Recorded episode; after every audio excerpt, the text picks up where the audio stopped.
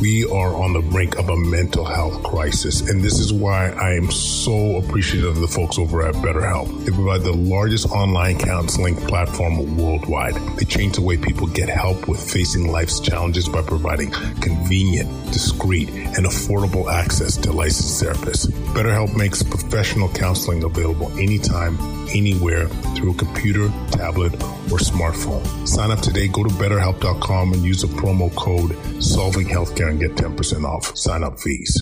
COVID has affected us all, and with all the negativity surrounding it, it's often hard to find the positive.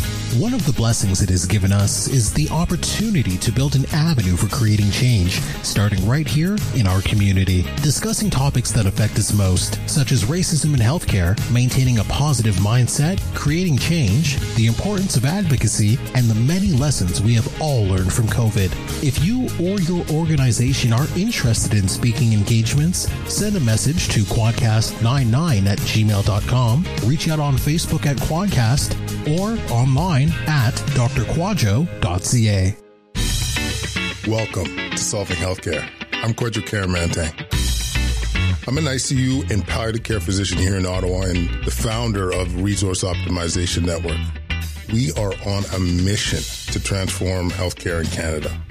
I'm going to talk with physicians, nurses, administrators, patients and their families, because inefficiencies, overwork, and overcrowding affects us all. I believe it's time for a better healthcare system that's more cost-effective, dignified, and just for everyone involved. Quadcast Nation, we are back with an amazing episode, a live cast that we did with Doctor Lucy McBride. She's a podcast host. She's an author. She's a blogger. She has the amazing Substack newsletter on Are We Okay? And as you'll hear about, she's a real motivator for us to move over to Substack, where we have Solving Healthcare Media, all healthcare solutions all on one site, our podcast, our blog, video content. All our creative content that puts it out there to say, hey, you guys are looking at ways to get healthier. You want content about women's health, men's health, nutrition, fitness, how we improve our healthcare system as a whole, all on one site, quadcast dot substack dot com.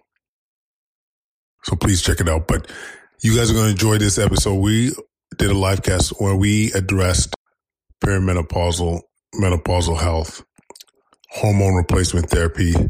What's myths? What what should we be concerned about? And you're going to see us tackle more of this content over the next little while, because this is an area where I think we have not served the public well, as you'll hear about. A lot of women with, unfortunately, going through tons of symptoms, leaving the workplace, having mental health issues. And for many women, hormone replacement would be the answer. And so we want to address some of the questions, some of the concerns. Is it safe? Is it not safe? This is what this live cast is all about. So without further ado, let's do this, Doctor Lucy McBride. All right, folks. Welcome to our live cast with Doctor Lucy McBride, the one and only future author, podcaster, super advocator for our kids, holistic medicine enthusiast, and we're going to be talking about hormone replacement therapy. We'll talk about perimenopause, women's health, because I'll, I'll say this. I was introduced to how big of an issue this was a few months ago, and I don't know. I've been f- feeling pretty possessed to have to d- address this issue full on, and I couldn't think of a better person to bring on than Doctor Lucy McBride. And before starting, yes, I need to thank you, Lucy, for two things. One, being that inspiration to advocate for our children. That was extremely um, important to me, important to our community, and and I really commend you for being so courageous and being uh, being giving me the energy to be courageous as well. And then second, um, likewise, you you put your neck out there, my friend. Yeah, we all did a little bit. We, and, you did, yeah, yeah. And but second, getting us over to Substack, by the way. So listen, Uh, the Substack, we moved all our content over our podcasts, our videos, our blogs, our vlogs. It is so universally it's beautiful. Fun. It's very fun. It's fun. It's fun. It's community building. It's engaging, and it's it's just fun. Yeah, and it's fun. It's it's it's, it's, a, it's a creative little wonderland over there. It's very it, fun.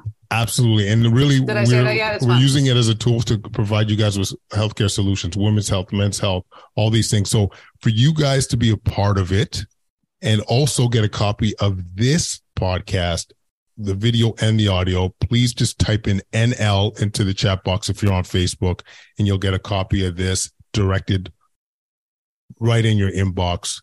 So. Thank you very much, everybody, for coming and joining. Lucy, this has been a long time coming, wouldn't you say so? Oh, yeah. We. So it's funny. You've been thinking about hormones, you said, for the last couple of months. Yep.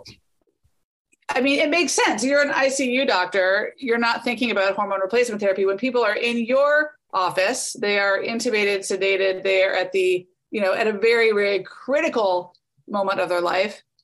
I'm on the other side of that coin, if you will, where I'm trying to help people be healthy mentally and physically, which includes assessing their hormonal situation. So, you know, this is this is a this is a universal phenomenon in women that we have female reproductive hormones, and that around forty-five to fifty-two or so, there's a transition where the hormones made by the ovaries no longer make estrogen, sorry, the ovaries no longer make estrogen, progesterone, and small amounts of testosterone over time. And so it's something that I think, you know, I think unfortunately in the current medical landscape in the U S, and I know the same is true in Canada to some extent, to a large extent, you know, people are walking around sort of disenfranchised from medical information that's nuanced, and then they're often disenfranchised from their own bodies, right? Like women are not, like even in my generation, I'm not that old, I don't think, but certainly in my parents' generation, like my mom wasn't taught about her own anatomy, and and same with even my generation. Um, we are are not, we don't have access to to just basic knowledge about our own bodies, and so I think it's beyond time for women of all ages to have access to facts, truth, nuanced information about how to be healthy mentally and physically. And in many cases, not all cases, in many cases, that includes thinking about hormones during the transition from menstruation every single month to menopause, which is defined as the absence of a menstrual period for twelve months. Mm. The transition is the transition from having regular periods from age, you know, whatever, nine to nine and twelve years old to the mid forties. This is on average, by the way. And menopause, uh, perimenopause is the transition from, from being in regular menstrual cycle mode. To, I'm not speaking very clearly. I think it's the tech that's just like, I, I got you. I'm following. I'm following. Like, like, like, like monthly menopausal, uh, monthly menstrual mode. I mean, that sounds like a, like a, like a band or something. um, but anyway, to, to post-menopause, which is when you haven't had a period. So that stretch of time is the delta. That's the transition during which women often experience symptoms of hormonal ups and downs, like, mm. hot flashes, night sweats, vaginal dryness, pain with intercourse, more frequent urinary tract infections, memory issues, cognitive concerns, insomnia, heart palpitations. Because estrogen, progesterone, the hormones made by our ovaries, are systemic, they are coursing through our veins, the absence of them affects every organ system in some way, not always badly, but in a nuanced way, such that a discussion with every woman involves a discussion of their particular set of symptoms. And then, of course, the discussion on whether to have someone on hormone replacement therapy, you know, basically giving you back what your body is no longer making, is about balancing the harms of the hormone replacement therapy with the harms of not being on a hormone replacement therapy. And that's the conversation that I think so many women, women are deprived of. Yeah. And, and the reason I think so many women are deprived, uh, deprived of it was, from my understanding, the there was data around two thousand two, the w- Women's Health Initiative, that implied that, you know, you women that took hormone replacement therapy were at higher risk of, of cancer. And there was a real movement for women to not take hormones. Like, uh, and so I think this is why a lot of people were uh, avoidant. And, and I guess the question comes down to it is, you know, is the, how do you determine the risk benefit ratio? You know, like, I, I think maybe actually before I even get there, like, what are the clear okay. downsides of having untreated perimenopause? Okay. So as I was writing in my Substack this week, and I've written about hormone replacement therapy and menopause many times on my Substack, the trajectory of a woman's menopause, predicting it, the trajectory is like playing the slots in Las Vegas, or, you know, it's just, it's, it is so variable. In other words, I have women come into my office and I will say, you know, for their annual checkup, and I'll say, okay, you know, there may be fifty-two, and I'll say, when was your last menstrual cycle? And some of them will say, oh, I think it was about a year ago. I hadn't really paid attention. And I say, do you have any hot flashes, night sweats, vaginal dryness, pain with intercourse? No, they have no symptoms. They didn't even notice. So that's, that's one extreme example of being through menopause and not having symptoms. I'd say that, I'd say that's unusual. The other example on the other side of the coin is someone who is approaching menopause. They're, say, forty-seven, forty-eight, forty-nine. They're skipping periods. Maybe they went three months without one. Maybe they went five months, maybe six. And they're experiencing debilitating hot flashes, night sweats, insomnia, you know, all the things I just talked about, such that it's affecting their mental health, their their relationship with their partner. Um, it's affecting their sleep and their mood. And then, you know, we all know that when we don't feel like ourselves, we turn to, you know, that's when we turn, that's when we turn to, you know, things to prop us up, like caffeine during the day and then wine at night. And that just revs the engine of the, the, the hormonal insufficiency. My point is this: the symptoms of the absence of hormones, or the, the, the, the declining levels of hormones, the symptoms are so variable person to person that you cannot generalize about what, what the harms are. But I'll just say, in general, being postmenopausal, not having estrogen, progesterone, and small amounts of testosterone over the long time does put people in general at higher risk for osteoporosis, cardiovascular disease, cognitive decline, uh, pelvic floor laxity. In other words, our pelvic floor, right, is a set of organs. It's our bladder, it's our uterus, and it's all the supporting structures around there. Estrogen is an important hormone that helps maintain that structural integrity, such that over time, with age, of course, with gravity, with having had children, women can notice without estrogen an increased risk for pelvic floor dysfunction or laxity that can cause pain, everything from hip pain to low back pain to urinary incontinence. So let's put it this way, Quadro. When I have a patient who has pretty significant menopausal symptoms and is low risk for the downsides, which we'll talk about, I have a very low threshold for recommending hormone replacement therapy, obviously with the woman being in charge of their decision and with, you know, eyes wide open to the potential harms. Again, my goal as a doctor, like yours is, is not to be absolutist, not to shame or blame or or tell people what I would do if I were them. It's to give people information and and data to then weigh the balance, uh, weigh the harms and the benefits um, for them. Mm. Because as you know, like, one of my favorite expressions is is this: there are no solutions in life; there are only trade-offs, mm. right? So so there there are, like, you know, we learned this in COVID, right? There are harms of the virus for children. There also are harms of the mitigations. Mm. It's not about do this or do that. It's about where do we find that balance? Same thing for hormone replacement therapy. It's not about yes, take hormones or no take hormones. It's about, let's talk about you and what you stand to benefit and what's your unique, unique risk, and then try to mitigate those risks. Mm. That's, that's, that's perfectly put, Lucy. Like just to, you know, basically we're saying like it's an individual, you got to individualize it. So right. maybe we can, um, before talking about what H R T looks like for folks, what are some of the risks and, uh, and like, and, and if possible, quantify them if they're significant or, or, or, or insignificant, but what are some of the risks that come to mind when, if someone, if you're considering them going on H R T?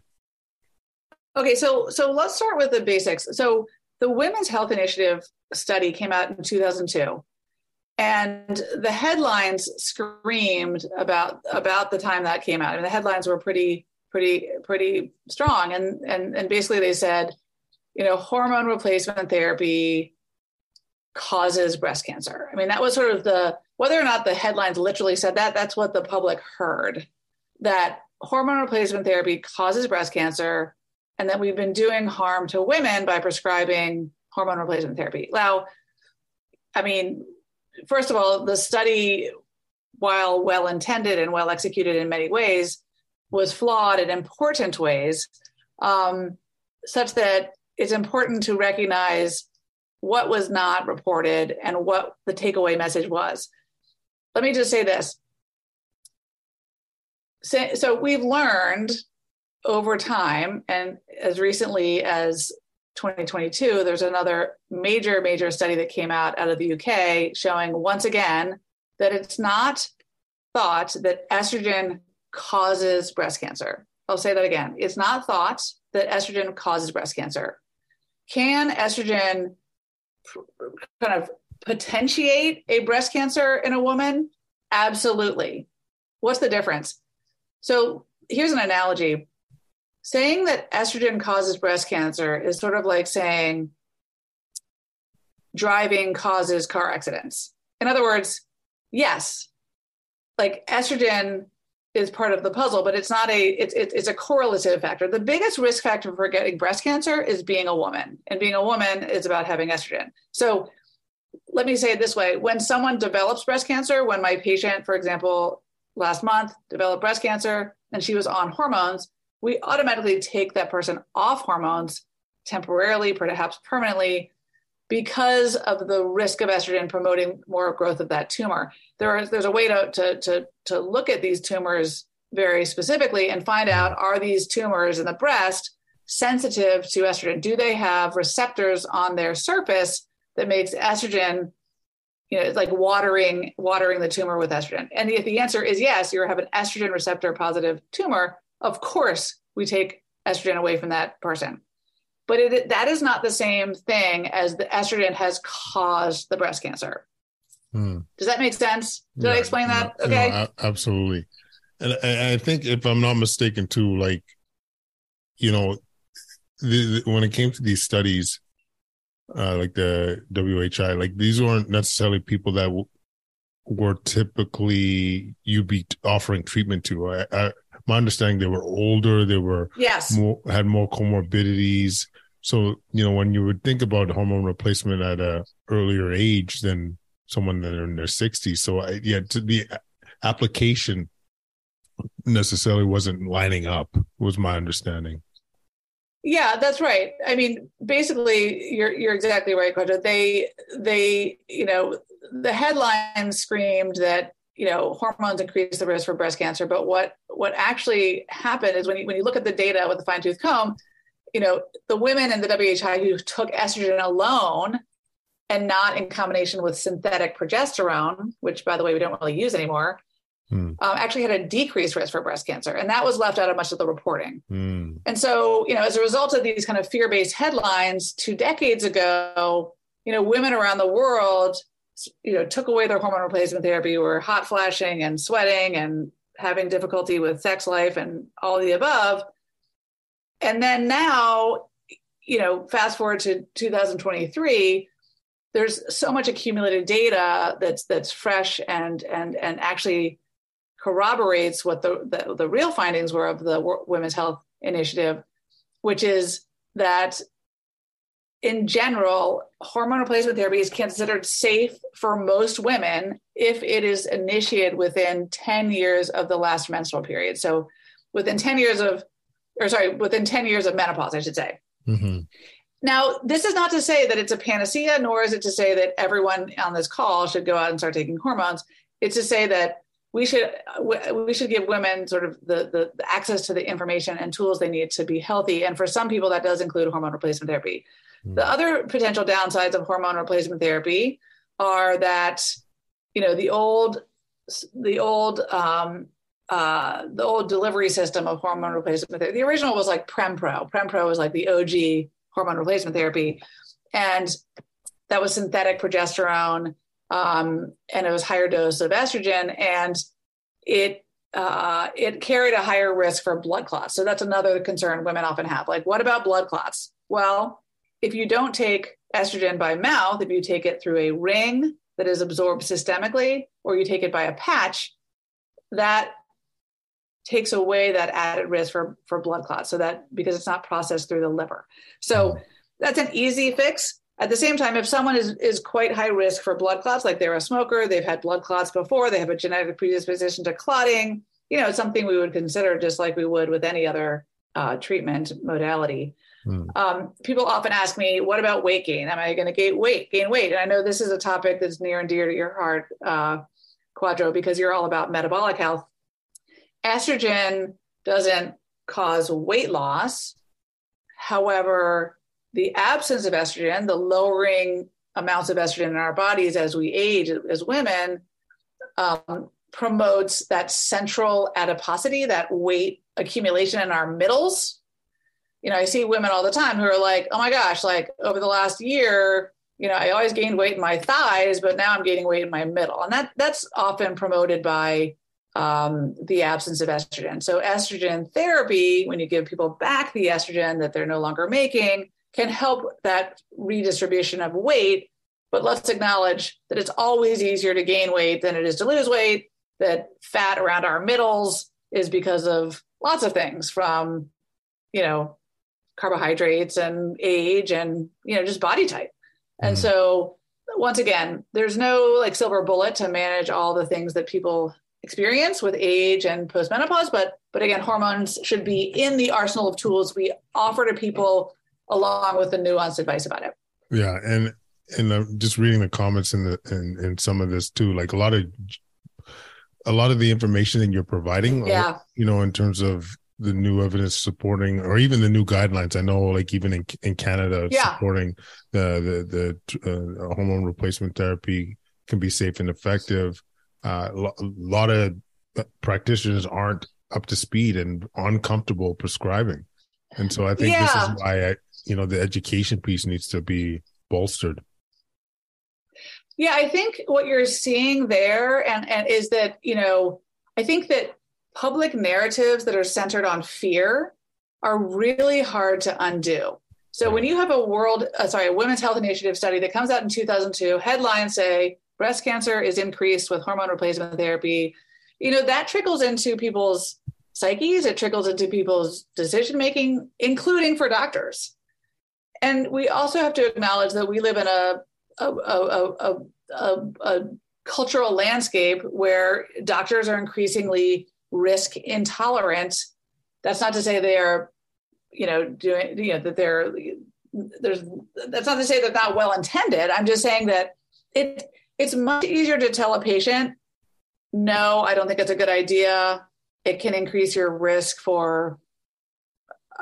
whatever, than it is to offer a conversation and to have to know the data. Mm-hmm. And again, this is not to be disparaging of people who don't entertain it. It's to say that we really need to work on a more structural level to destigmatize hormones, even in the medical community. Um, you know, no one wants, like, I have to deliver bad news to people all day, right? Or not all day. You have to deliver more people, bad news to people all day. I have to deliver bad news to people all the time. Like, and actually that's, it, if people understand me, they understand what I mean when I say that is one of the most, that's one of the great honors of my, of my life, is to sit with someone who has a difficult diagnosis and to kind of map out a program or treatment. I take no pleasure in telling a woman she has breast cancer. I also know, based on the data, including this enormous study in the U K that just came out of over forty thousand women with breast cancer, comparing women who took hormones with women who didn't, that estrogen alone doesn't have an increased risk for developing breast cancer, that that person didn't develop breast cancer because of estrogen, yet we will take it away transiently during treatment or perhaps, perhaps forever. Mm. What I'm saying is our job, my job, is to prevent disease. It's also to enhance quality of life. We cannot prevent death. We can ex- expand life, and that includes quality of life. And the problem with the dialogue in a lot of doctors' offices, and I understand why this is, is that we aren't counting quality of life measures. We aren't counting, mm.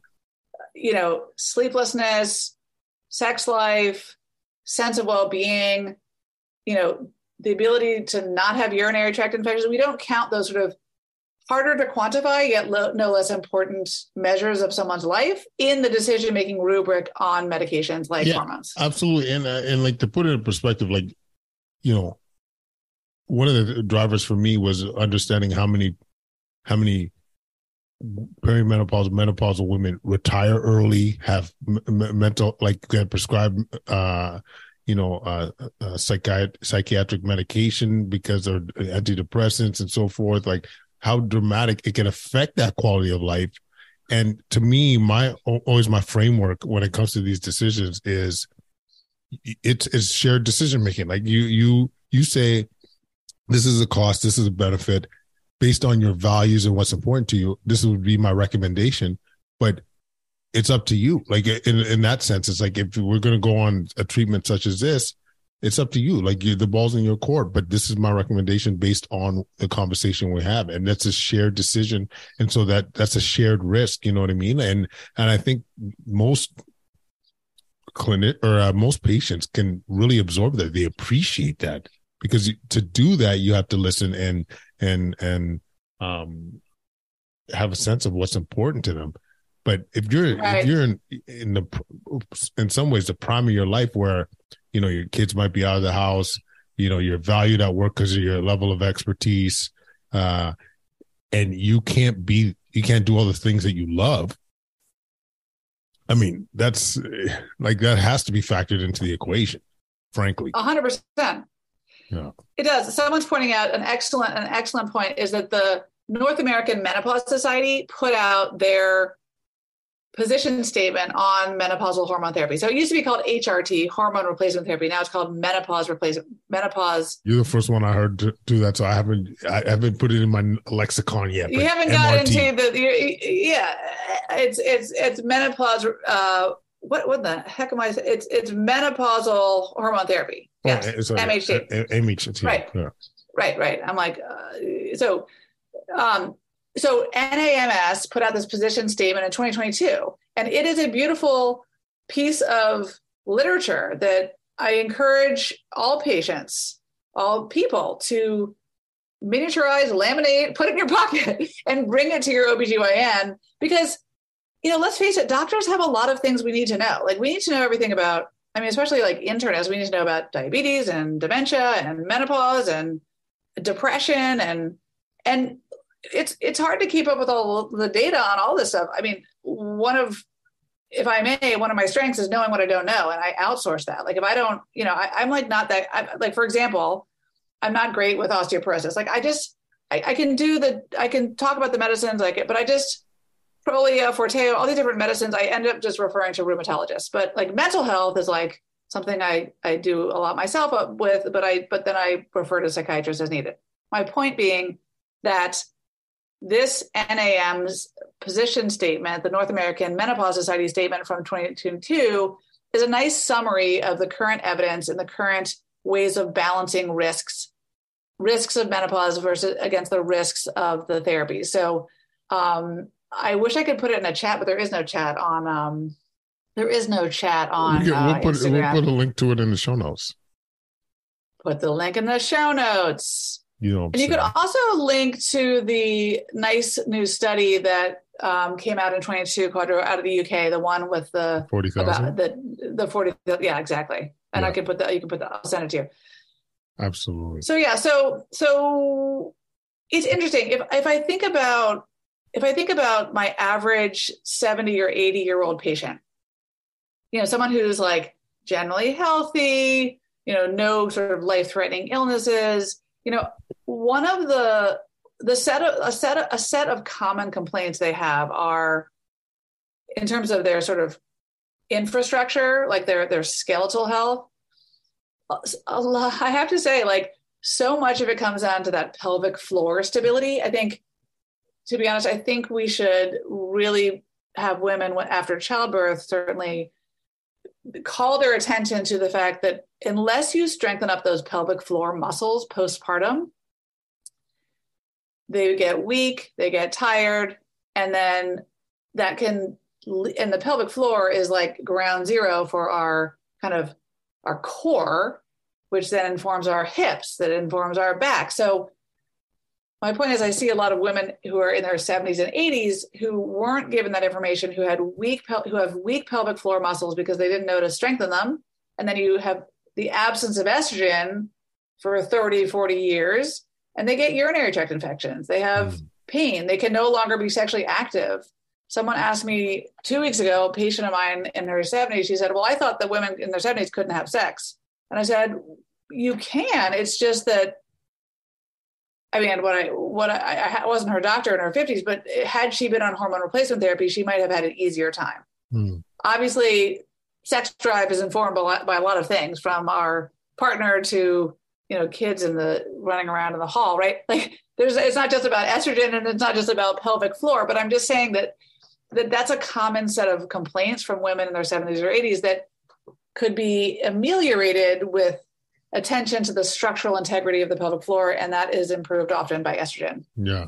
You know, and, and maybe we could talk about, um, so Jessica, I see your question about P C O S. We'll hit it up, but maybe the first question uh, um, I think we should address is, like, what are the forms of, of, of hormone replacement? Like, are you, you know, you hear about patches, you hear about gels, you hear about pills, you hear about progesterone. Like, what is kind of the logic and the framework?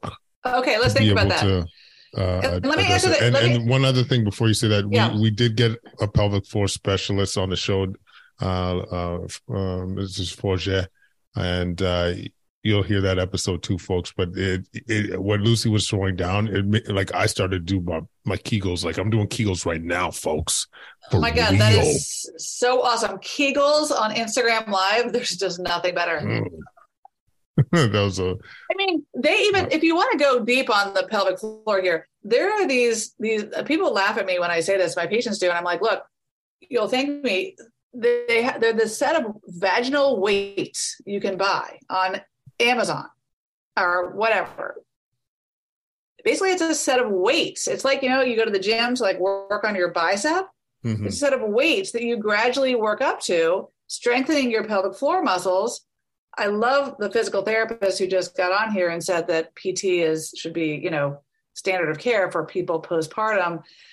But if you want to do it on yourself, D I Y pelvic floor therapy, order these weights, vaginal weights, to help strengthen up your pelvic floor. It really will do you do you good. And if you had estrogen too, that could even be better. But P C O S, really quickly, just let's hit that. Absolutely. I mean, there's no reason someone who, who has P C O S couldn't, well, there's no common reason that I can think of for people who have P C O S not to be on hormone replacement therapy. Mm. Um, it's not, it's not a contraindication. Now, P C O S, people can kind of, uh, the, the symptoms of P C O S can often abate as people get closer to menopause. And so it sometimes becomes moot, but that's a nuanced conversation to discuss with your endocrinologist or, or your gynecologist, but it's not a, it's not a no.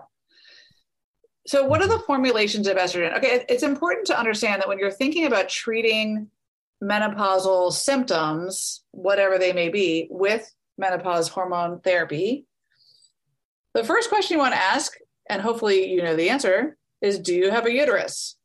If you don't know the answer, I think that's a problem. Actually, some of my ninety-year-old patients, they don't know. They had they had a, they had some surgery, the pelvic surgery. They don't know. It's it's it's amazing, like how disenfranchised women were back in, you know, the nineteen forties.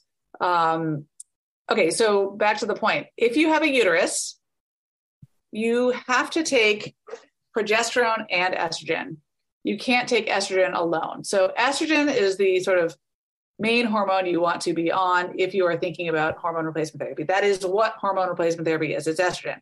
If you have a uterus, you must pair the estrogen with progesterone, because if you take estrogen alone and you have a uterus, you, that puts you at a higher risk for uterine cancer. Basically, the, the estrogen alone can stimulate the lining of the uterus and develop tumors.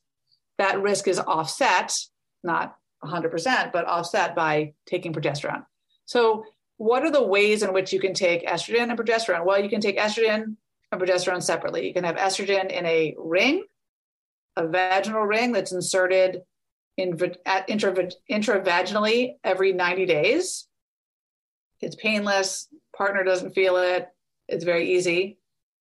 Um, you can take estrogen in the form of a tablet. That's the original kind of hormone replacement therapy that people don't often do because of the risk for blood clots. You can take estrogen in the form of a patch where you put it on your tummy every three days and you have to just change it out. People don't like that sometimes because of the adhesives. They're allergic. They want to wear a bathing suit. People are like, oh, I see you're on hormones. This is a personal choice. You can also be on estrogen gel. That's less potent. But let's say you're on an estrogen ring or an estrogen patch for your estrogen. Then you get progesterone either by mouth, an oral progesterone tablet every day, or you can take an estrogen, a progesterone in a, in a patch. And there's a combination patch that's called Combi Patch, which is estrogen and progesterone together in a patch every three days. You can take estrogen in the form of a patch and then get your progesterone with an I U D. I U Ds, remember, are progesterone emitting devices in the uterus that count as hormone replacement therapy, the progesterone arm. In other words, there are there's a lot of choice here. The, the one of the major downsides of hormone replacement therapy is cost. Quadra, you can get Viagra. You could go to the store right now and get Viagra for probably like fifty cents. We don't need to talk about you and Viagra unless you wanted to, but we we, we hormone replacement therapy is extremely expensive for a lot of people. It's it's a crime. It's a shame. Mm. It's just it's just not the access to it is. is not good. So my point is, you would talk to your gynecologist or your internist or your menopause specialist, which are, which do exist, to discuss um, what formulation you wanted to, to, to, to, to take, if you indeed wanted to take it at all. Yeah, no, that's great. And, and I think one of my takeaways, Lucy, to be clear, is um, the main, when it comes to the risk of specifically clots, as you mentioned earlier, if you're taking estrogen via mouth, that is a higher risk because it, yes. it you, it gets first passed through the liver, and right. uh, the other formulations will avoid that. So that's that's how you mitigate that clot risk. Yep, Beautiful. Exactly. Excellent. And so then you hear all this talk about bioidentical and, and and all this stuff when it comes to hormones. Can you walk me through that? Like yeah, to, yeah. to better understand what everyone's talking so, about. So, by the way, I should say this up front, or I should, should have said this up front. Like my friend Sharon Malone, my friend um, uh, Amanda Williams, like my friend Kelly Casperson, Rachel Rubin, these are all incredibly talented women in the field of, you know, gynecology, urogynecology, G Y N, who, who, who I, I welcome your opinion because some of them I think are joining here. Um, but suffice it to say that bioidentical is somewhat of a marketing term. In other words, micronized progesterone, progestin, which is what I prescribe to patients who need the progesterone arm of hormone replacement therapy, is bioidentical. It is, it is, Bioidentical is a bit of is a bit of a marketing word, if I may. I, I because does, does that make sense? Like there's no there's nothing more natural than just getting than getting some than getting micronized progestin. That's as close as you get, mm. and that's what we prescribe from C V S, Walgreens, and as much as I don't love you know big pharmaceutical or uh, pharmacy chains, like that's what they provide, and so that the, I don't think you need to look further. And the progesterone is cheap. It's the estrogen that's more expensive. And there's a question by, by Tammy, I think, on um, progestin versus progesterone. Yeah, it's micronized progesterone and progestin that I'm talking about, which is what I prescribe for, for female patients, the bioidentical micronized. Oh, okay. Yes. Okay. Um, so I'm going I'm going to hit you up with some uh, some like a rapid fire, if that's okay, because there's yeah. a lot of a lot of good questions here. Is there t- do you need blood work before starting someone on on hormone replacement therapy? It's a great question. You don't have to have blood work. It can be useful to. So here, here. So what? What? what we're, I'll, I'll try to be quick. There are two kind of ma- basic hormone tests that you look at when you're trying to figure out, if you're trying to answer the question, am I post-menopause? Is the absence of hormone, uh, is the absence of periods for menstrual periods for twelve months, is this menopause, or is this my thyroid, or is this emotional distress? In that setting, checking hormones can be very useful. If, if you have a high F S H and a low estradiol, the estrogen, then that tells you pretty, pretty with pretty good certainty that you're postmenopause. But checking hormones doesn't actually do that much. What we do is we treat the patient. Treating the hormone number doesn't make much of a difference, because the definition of menopause is that you don't have estrogen, and we can see that on lab work, and that you have a high F S H. Does that make sense? Like yeah. The reason to get the labs is to question: Are am I is is my absent period menopause, or is it because of, you know, I'm going through something emotionally stressful, or maybe I have some other diagnosis? Hmm. And and here's a question from Kavita: Is there a target estradiol level to get that bone protection? No, it's really it's we don't use level. We we treat the patient, not the level, and and. We really let symptoms be the guide. Now, you can't use bone fractures as a, as a way of guiding you, right? You have to use people's physical symptoms to know, you know, if we're, if we're treating the person appropriately. If you're simply using estrogen and progesterone, and you're using it for osteoporosis prevention and not because of symptoms of hot flashes and night sweats and dryness, um, we just use a standard dose, you know, which is, mm. which happens to be lower than like the, the birth control pill doses. Um, but there's no sort of, there's no sort of like goal estrogen. Now, there may be people on here, there, Rachel Rubin, my, my trusted hormone replacement therapy guru, who's a doctor, might disagree. She might say, oh, you know, I have found that an estradiol of fifty is better than forty for, I just, I don't actually know the data on osteoporosis and estrogen levels. I am going to guess that that data isn't, aren't there, but, but I could be wrong. Hmm. Okay. Um, couple good questions here. Uh, when it comes to risk of taking H R two, if you have auto, any autoimmune disorder, is there any r- concerns about that? I mean, That, that is so, that is, that is hard to answer, because autoimmunity is such a broad category of issues.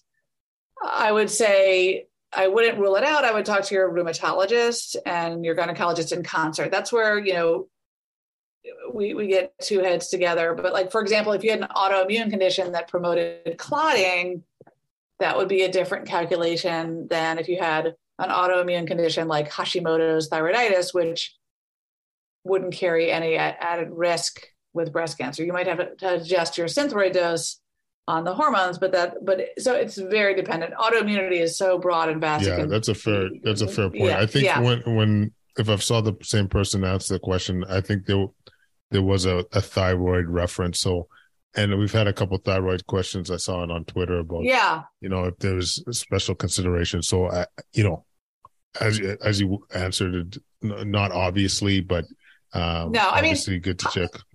I mean, hypothyroidism is extremely common in the general population. And I think in many cases, we sort of over medicalize normal sometimes, but you know, hypothyroidism is extremely common. I have many patients with Hashimoto's who are on Synthroid, and, and we often find that around perimenopause and menopause, the T S H and the T four and the T three, those, those thyroid hormone uh, levels in the blood will, will shift a little bit. And sometimes the, the requirement for the Synthroid dose will, will change subtly. And then sometimes when we put people on hormone replacement therapy, the, the dosing requirement will change. But it's it's it's not complicated or rocket science to to to, to figure that out. And it's and having Hashimoto's or hypothyroidism is certainly not a contraindication to considering hormone replacement therapy. But they're both hormonal axes, right? Like the thyroid hormone axis and the female reproductive hormone axis, they do talk to each other. Word. Word. Word. Um, uh, this one might be a tough question. Um, let me know if you think this is too tough. The role of H R T in the postpartum period, especially for breastfeeding women who are symptomatic and have many and have many of the perimenopausal symptoms. It's a good question. So it's interesting. Yeah, postpartum women can have symptoms that are that mimic perimenopause. Hmm.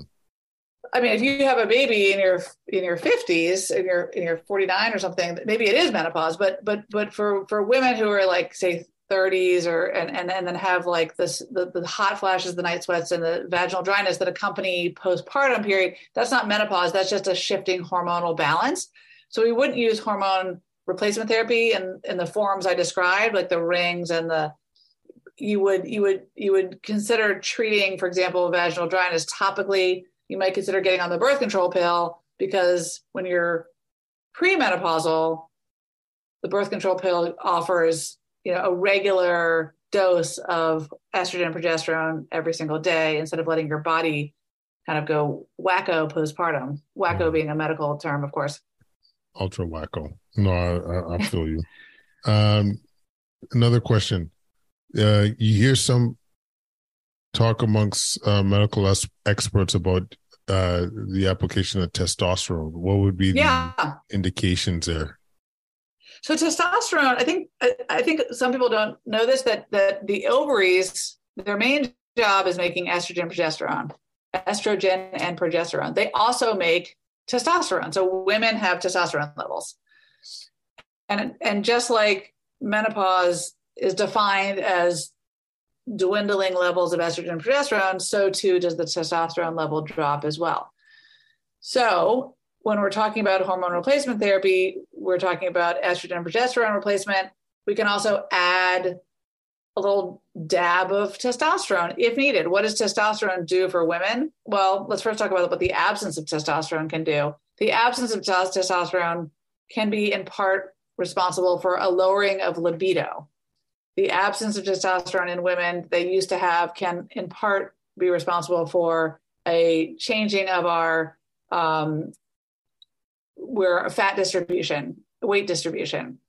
So sometimes adding testosterone to the hormonal mix will help with that central adiposity, that weight distribution in our middles, and also with libido. But again, those things are informed by so many other things. It's not just the absence of testosterone, and testosterone is not a panacea, but it's something to think about. Mm. And that could be a gel. It can be a cream. There are lots of formulations. Oh, that's great, Lucy. I think um, maybe the last thing we'll, we'll touch on is alternatives to hormone replacement therapy, like what people can be doing to mitigate some of the risk of whether it's hot flashes, whether it's the risk of osteoporosis, um, what are some of the, the ways that people can mitigate some of that? So it's a great question because lots of people don't take hormones. They don't, they don't need it, or they're high risk. For example, patients who have the B R C A gene, the breast cancer gene, the one that can inform risk for breast cancer and ovarian cancer, are naturally often disinclined to taking hormones. So Yeah, so hot flashes and night sweats. I mean, there's a lot of, you know, mixed data, but what, what I see anecdotally and what is what is borne out in the literature is that people generally feel better when they cut back on alcohol and sugar. Hmm. They when, when alcohol and sugar tend to rev the engine of that sort of temperature instability in, in our skin. Some people find that they benefit. They have less hot flashes and night sweats when they take medicines like gabapentin or Effexor. Effexor is a serotonin or epinephrine reuptake inhibitor. Um, Those are prescription medications. Um, some people find benefit from something called black cohosh or vitamin E, um, which are just over-the-counter natural supplements. Um, osteoporosis, of course, is informed by how much calcium and vitamin D we have in our diet and through the sun.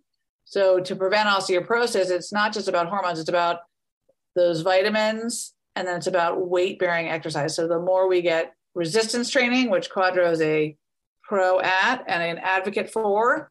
Yeah, I mean, look at that. So you are not going to have osteoporosis in that right arm, my friend. I can tell you right now. Your right arm is good. You're right. You're all good. Like if you break your right arm, it's not because you have osteoporosis. Noted. Um, so noted.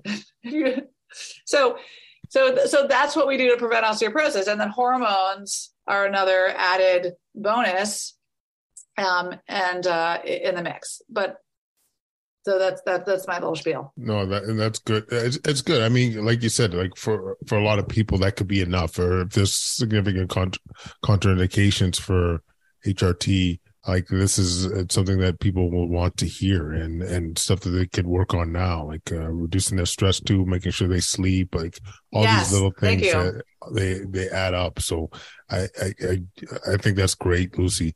Listen, I gotta give you mad props. You this was, you were on the hot seat today. We had the technical issues, you had the echoing, and then you just nailed these questions like there ain't no thing.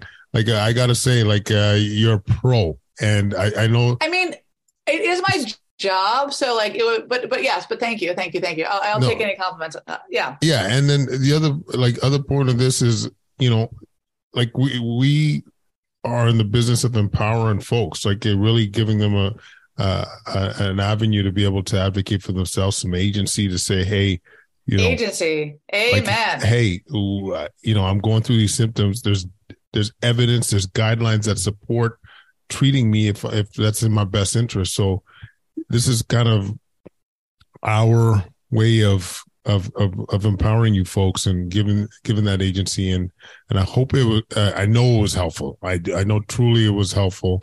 And so I want to thank you, Lucy, once again for agreeing to do this. Uh, you got to actually, before we, we jump off, where can people get a hold of your shit? Oh, you can find me on Substack. Go to lucy mcbride dot substack dot com.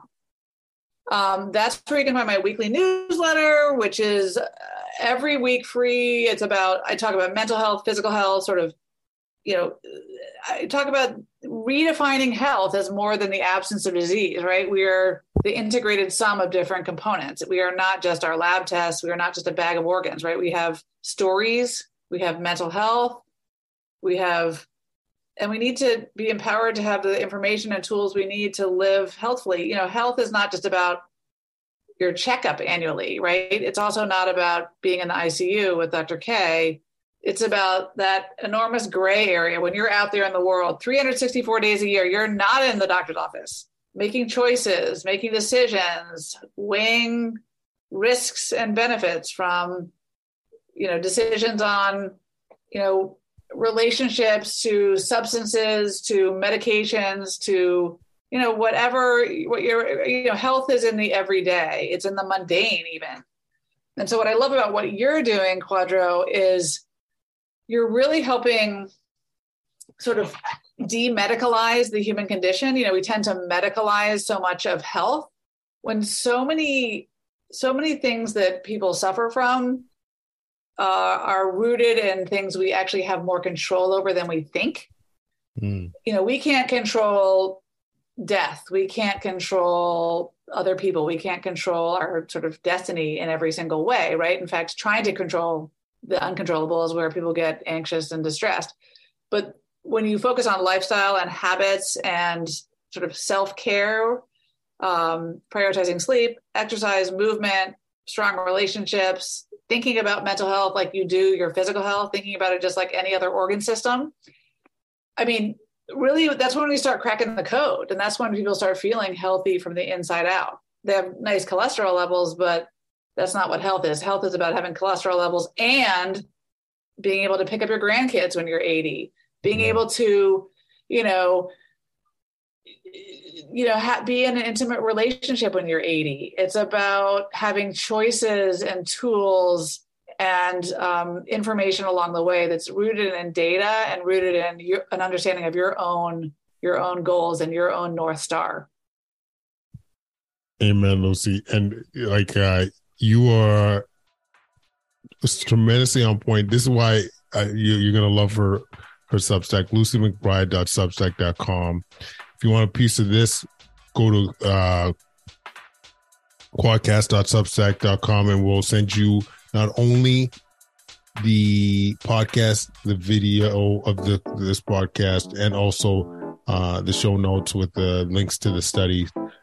Lucy, you are a gem. Thank you so much. Oh my God, Quadro, you are a gem. Thank you for inviting me, and I'll see you next time. Amen. Thank you. Yo, tell me that wasn't juicy. Quadcast Nation, tell me that wasn't fresh. Follow us on Instagram, YouTube, TikTok, Twitter at Quadcast. Leave any comments at quadcast ninety-nine at gmail dot com. Give us that five-star rating wherever you listen to the, your podcast. And more importantly, spread the love, yo, man. Spread the love. Send this episode to somebody that you think it would benefit. Let us know what you think. That's how we make a difference. Spread the word. And for sure, join our newsletter. Join our Solving Healthcare Media membership. Go to quadcast dot substack dot com, where we're changing the boogie. All right, folks. Thanks for listening. We'll connect again real soon. Peace.